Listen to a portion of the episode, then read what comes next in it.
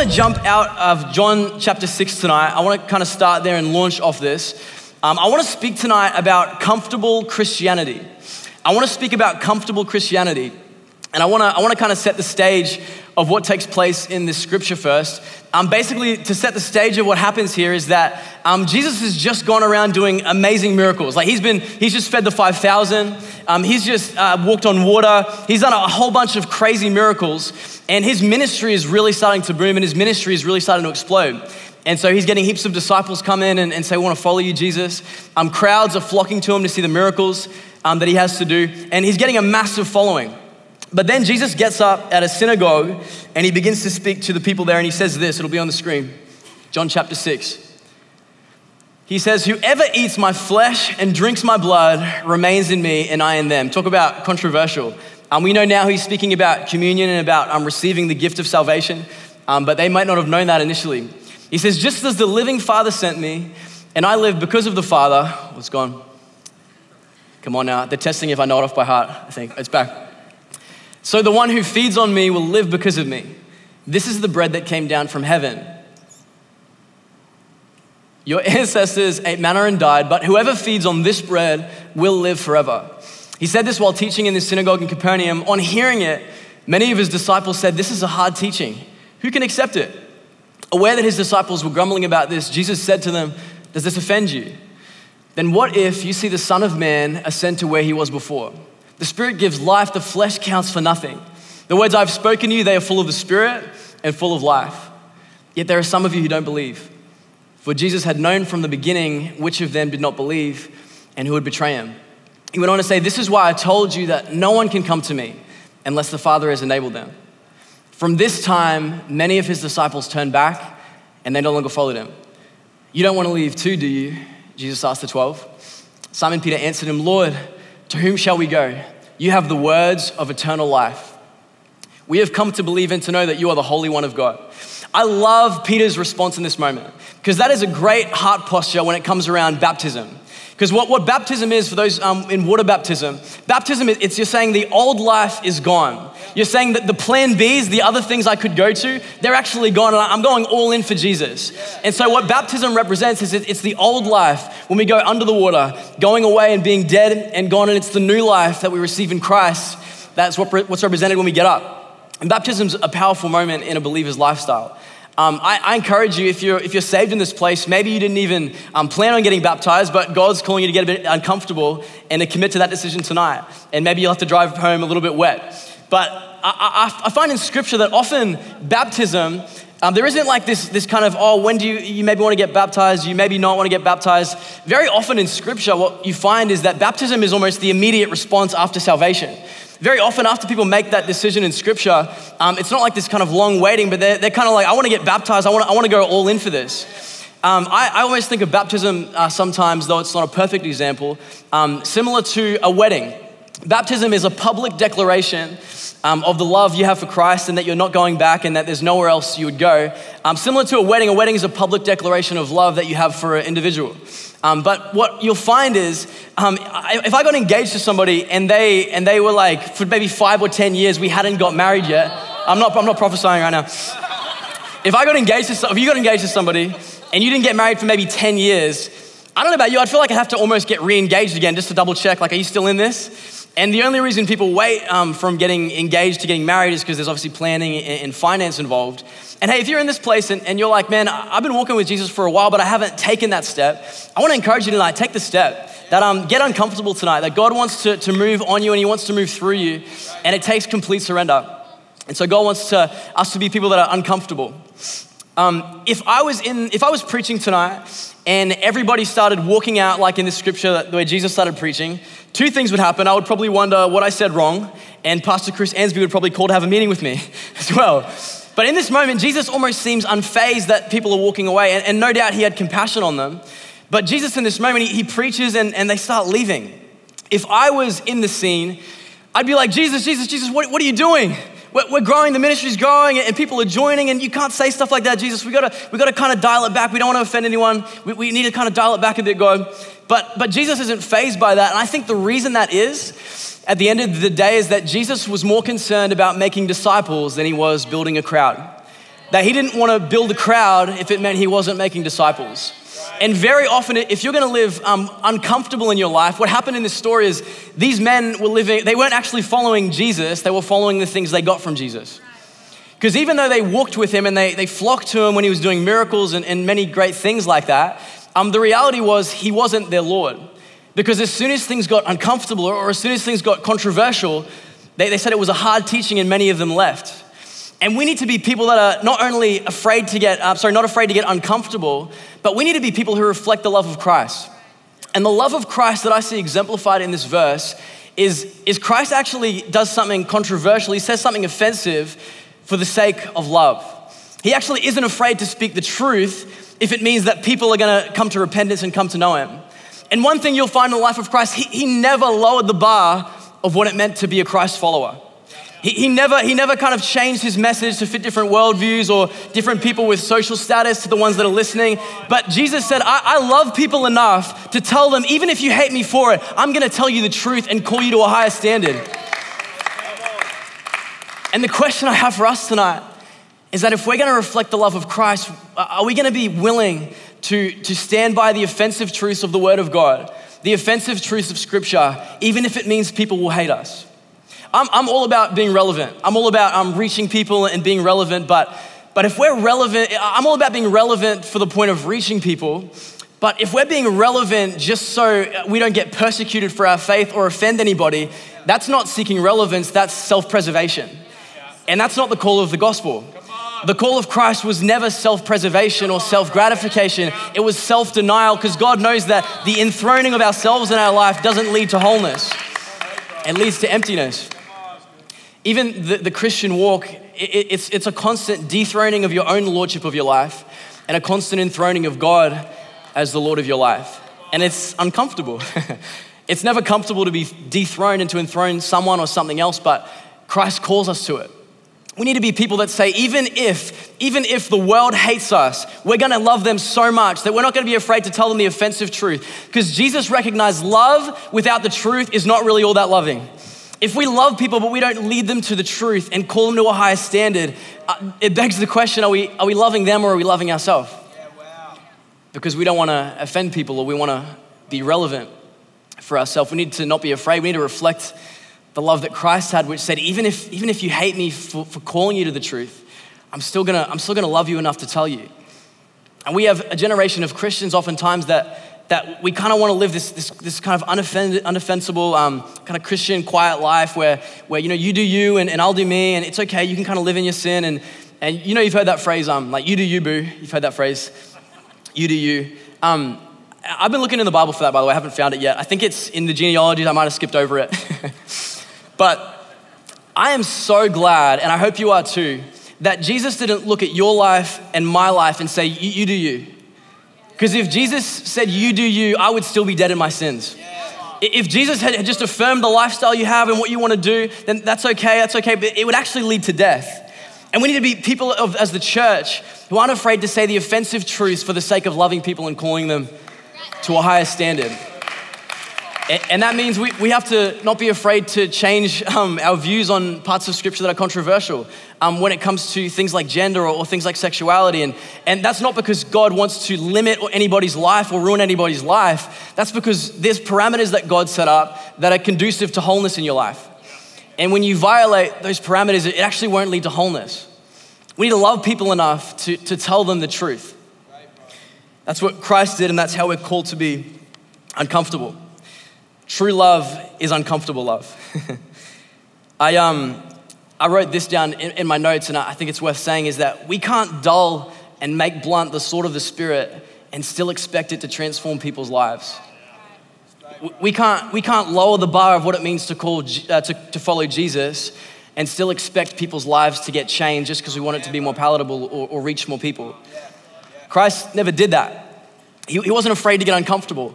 And I pray we'd be a church tonight that isn't afraid to get uncomfortable. What the devil would love is he'd love a church that's, that's comfy, that doesn't want to step on anyone's toes, that's just kind of gonna, gonna pull back on things and stay quiet on things. But, but man, we have a world that is perishing, church. We have a world that is dying, and we need to be not afraid to speak the truth and lead people higher.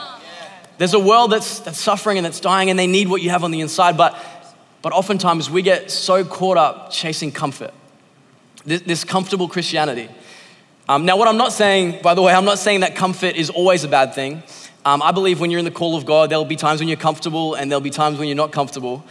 But what I am saying is that if, if our life is only characterized by comfort, if, if you look at your life and, and you think the purpose of your life as a Christian is just to, you know, go on holidays, tick all your financial goals, and sip one of those coconuts with an umbrella in it on the beach, then we've missed the, the call of the gospel. It's, it's to go and to actually reach people. It's to get uncomfortable for people. But somewhere along the way now, in our Western Christian world where we're so blessed and we're so prosperous, we can get so caught up in thinking our lives are about ourselves. We can get so caught up. But, but you would be amazed, you would be amazed the peace and the rest you have in your soul when your life is not about yourself, but your life simply about worshiping God. You would be amazed the rest you have. Because that's a kind of rest that no matter how uncomfortable the situation around you is, the rest that Christ gives transcends environment and it transcends trial and it transcends circumstance. When you have a, a rest in your soul that's based out of worshiping God, not preserving yourself, it's uncomfortable Christianity. And, and the question I have to you tonight is in your life, are you pursuing comfort or are you pursuing calling? Are you pursuing your own comfort or are you pursuing the calling that the Holy Spirit is placing on your life?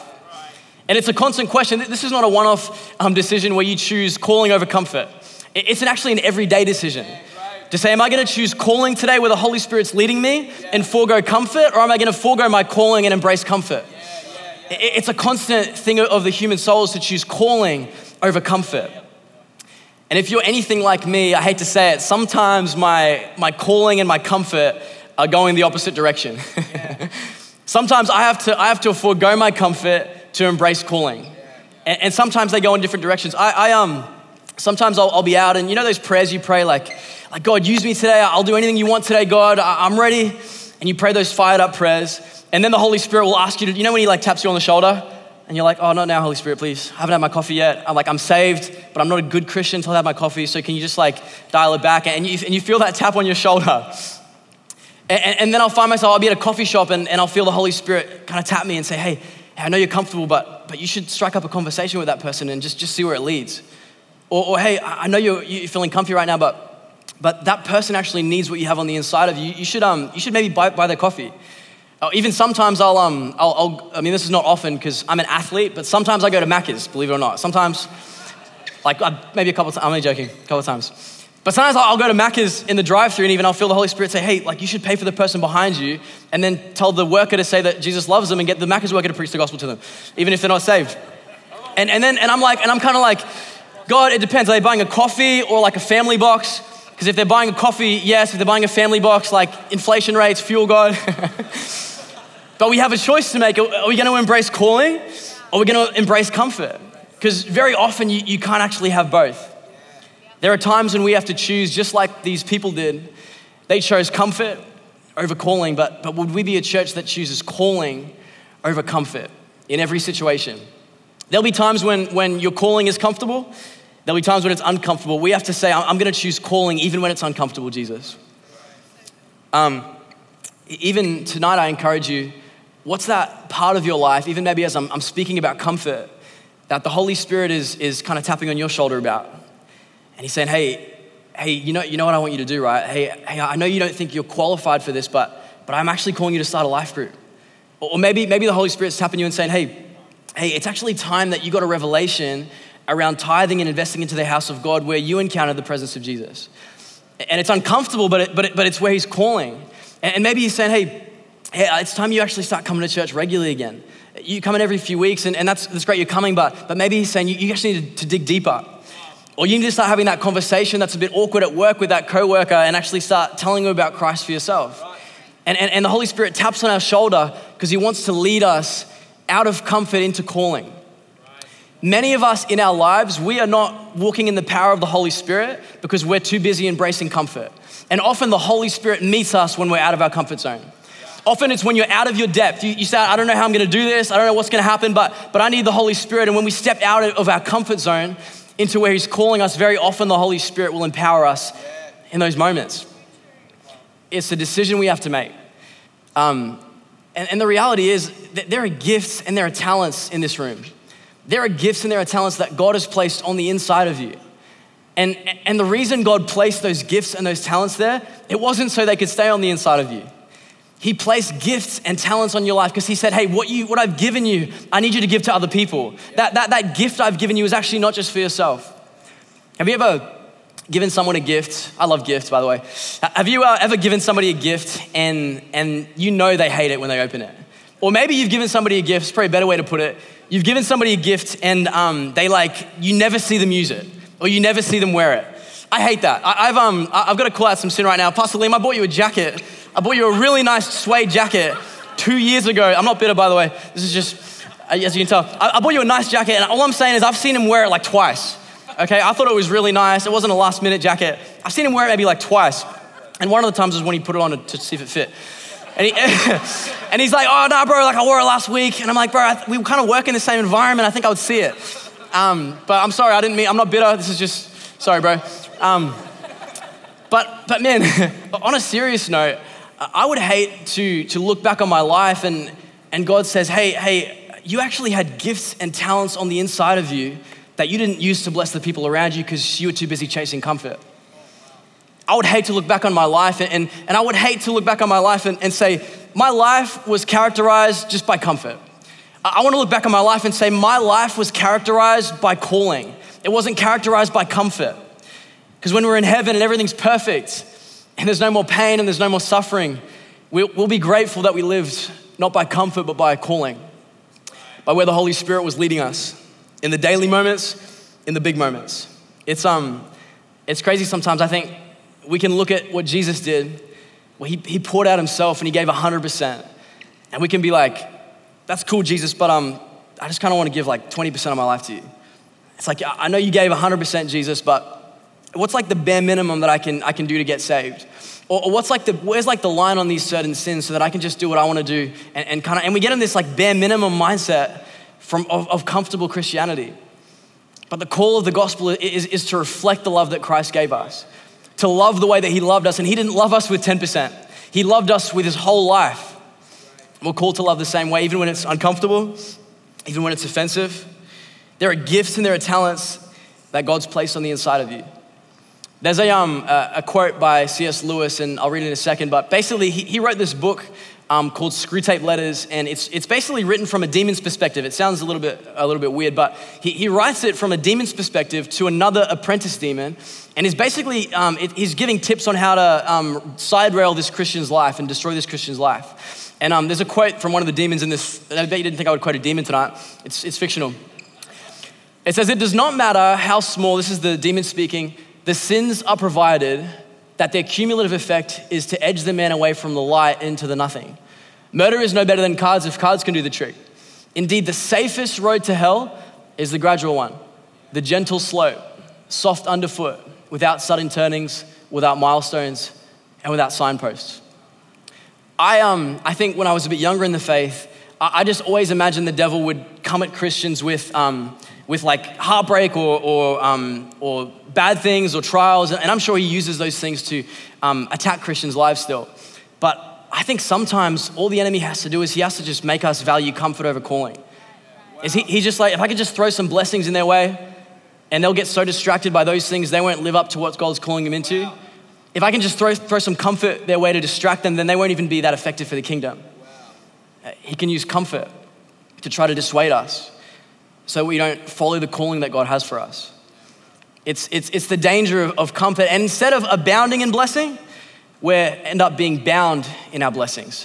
Where we, we can't even move and do things for other people or for the kingdom because we're so caught up on a, a self preservation mentality rather than an uncomfortable Christianity. It's, it's the lie of the enemy that the best life you have is a life of self preservation. It's the lie of the enemy.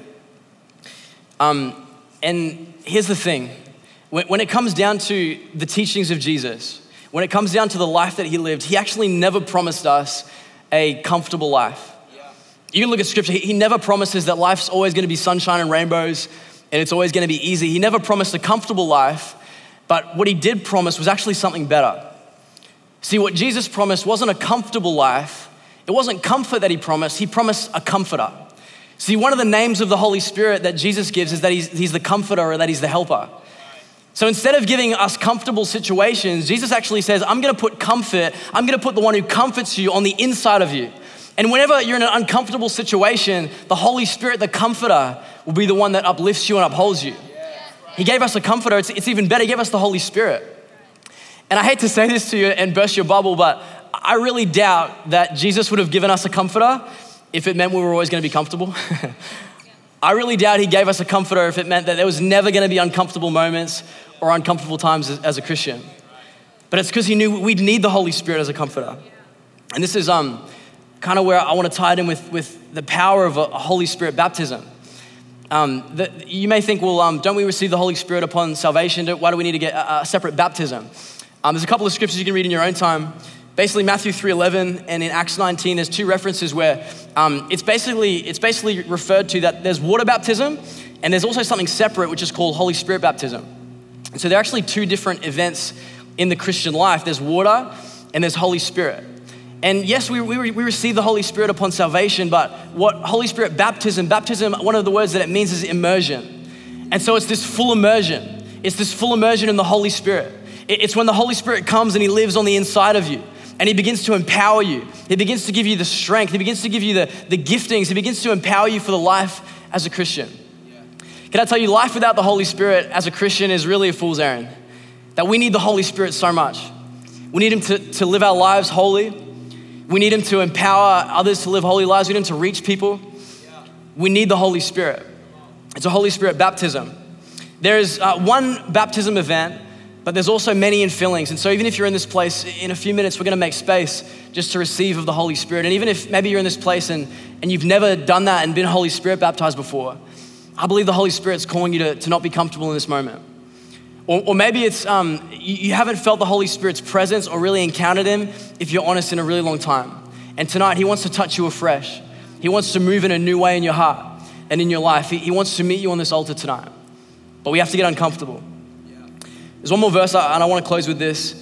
Um, in Acts 5 35, the apostles, oh, sorry, the, the disciples, the apostles, they get um, captured for the first time for preaching the gospel. And this high priest, Gamaliel, his name is, he comes and he says this about, about the capture. He says, Men of Israel, consider carefully what you intend to do to these men. Some time ago, Theudas appeared, claiming to be somebody, and about 400 men rallied to him. He was killed, all his followers were dispersed, and it all came to nothing.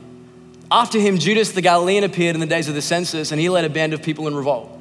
He too was killed, and all his followers were scattered. Therefore, in the present case, I advise you leave these men alone. Let them go, and catch this. For if their purpose or activity is of human origin, it will fail. But if it is from God, you will not be able to stop these men. You will only find yourselves fighting against God. If you look at the history of the early church, in the natural, it had every reason to be, to be stomped out with persecution. Christians were, were being thrown to lions' dens, they were being crucified, they, they were being um, hung upside down on crosses and, and even um, lit on fire. The, the church faced so much persecution. But the fact that the church is alive and well today tells me that, tells me that what these men did wasn't of themselves. It wasn't of themselves. It was because the Holy Spirit was driving and was guiding and was building his church. Can I tell you tonight, the Holy Spirit is still driving and guiding and building his church, and he's doing it through people and he's doing it through available vessels who say, I need a fresh touch, I need a fresh infilling, I want to be used by God. And when you receive of the Holy Spirit, Man, Peter went from being timid and fleeing Jesus' crucifixion to getting up and preaching and seeing 3,000 saved after the Holy Spirit had come. Man, Peter, he, who, who previously denied Jesus three times, he actually, church tradition holds that, that what happened was when he was gonna die, they went to crucify him and he said this He said, Please crucify me upside down because I'm not worthy to be crucified in the same way as my master. Wow. What changed? Was it willpower? Was it, was it just mustering up enough, enough faith or enough strength? No. It was the infilling of the Holy Spirit. And you know, when you receive the Holy Spirit, when you, when you get an infilling of the presence of God living on the inside of you, people will take note. People will say, This person's life, it's not of human activity, it's not of human origin, but there's something divine about this person. And you'll look in the mirror and say, I had these old sinful desires, but the Holy Spirit got his hands on me and he lives inside of me and he transformed it that I have God fearing, God honoring desires. And you'll face trials and you'll face things that, that, that other people would say, I know them and they're not that good. And you'll say, I know, but I have a joy that doesn't make any sense. I have a peace that makes no sense. And it's because the Spirit of the living God is inside of me. You'll say, I know I'm not that good. He gives boldness, he gives, he gives courage. He's the, he's the comforter. And in, in a sec, we're going to go into a time of worship, and the band's going to come, and, and, and we're going to, we've got prayer teams and, and leaders ready to, to lay hands on some people and to baptize some people, or if, if you need a fresh touch tonight as well. But before we do, if we could all bow our heads and close our eyes in this moment. You know, there's a, a misconception that goes around that um, it, like, like, okay, I'm a, I'm a good person, and, and if um, I mean, I'm not like Hitler, and I'm not like this person or a serial killer, so I think God will, will let me into heaven when I finally stand before Him. And what Scripture actually teaches is that we've all fallen short of the glory of God. In fact, it goes as far as to say that if you sin in one area, it's as if you've sinned in, in every area. It's as if you violated the whole law. That, that we actually are in desperate need of a Savior. We're actually in desperate need as, as people of, of, the, of the salvation that comes with the gospel, that comes with Jesus. And in this place tonight, as I've been speaking, I believe the Holy Spirit's been doing some stuff in some people's hearts. I believe the Holy Spirit's been tapping you on the shoulder and saying, hey, hey, you need to get uncomfortable. Hey, hey, I actually have a life for you that's better than the one that you're living right now. Maybe even you're in this place and, and you lived um, following God for a time, but if you're honest, you, you really have walked away and, and you wouldn't even call yourself a Christian anymore. The reality is that God's not mad at you, He's not against you. I don't believe it's an accident that you're here tonight, but his arms are outstretched towards you. He wants to meet with you. The Bible says this that we were all under the curse of the law, but Christ became the curse for us. That he, he paid the ultimate price so that we could be set free from sin and we could enter into a relationship with God. All we have to do is to say, God, I need you, is to receive this gift. It's, it's by grace and it's through faith. You might say, I've done a lot of stuff, but I guarantee you, I promise you, that He has more mercy than you have sin. He has more grace than you have mistakes. He loves you so much. And so, in this moment, if that's you and you say, Tonight, I need to make a decision, I need to get uncomfortable, I need to, I need to make a decision to give my life to Christ, to make Him Lord. If that's you in this place, I'm gonna count to three. And in this moment, I would love if you could just raise your hand nice and high. That's not so I can um, to, to point at you or get you down the front. I just want to acknowledge in this moment this public decision of something that's taking place on the inside. And so if that's you, I want to count to three. And I'd love you to just do something really brave and, and raise your hand on the count of three. I believe God's doing some stuff. On the count of three. One, He loves you so much. Two, He has a plan for your life. And three, as I look from the left to the right, if that's you, just shoot your hand up right now. Don't overthink it. If, you, if that's you, just shoot your hand up. Yeah, awesome, awesome. I see you too. Incredible. Awesome. I see that hand, young lady. I see that hand, young lady. Incredible. Is there anyone else tonight? Amazing. Father God, we thank you that you didn't see hands go up, you saw hearts open up. And we thank you right now, God, that you would fill them with your presence, that you'd forgiven them of all sin, that they're a new creation, God, and they're entered into your kingdom. Thank you that you'd help them, Jesus, to walk this journey of faith. In Jesus' name.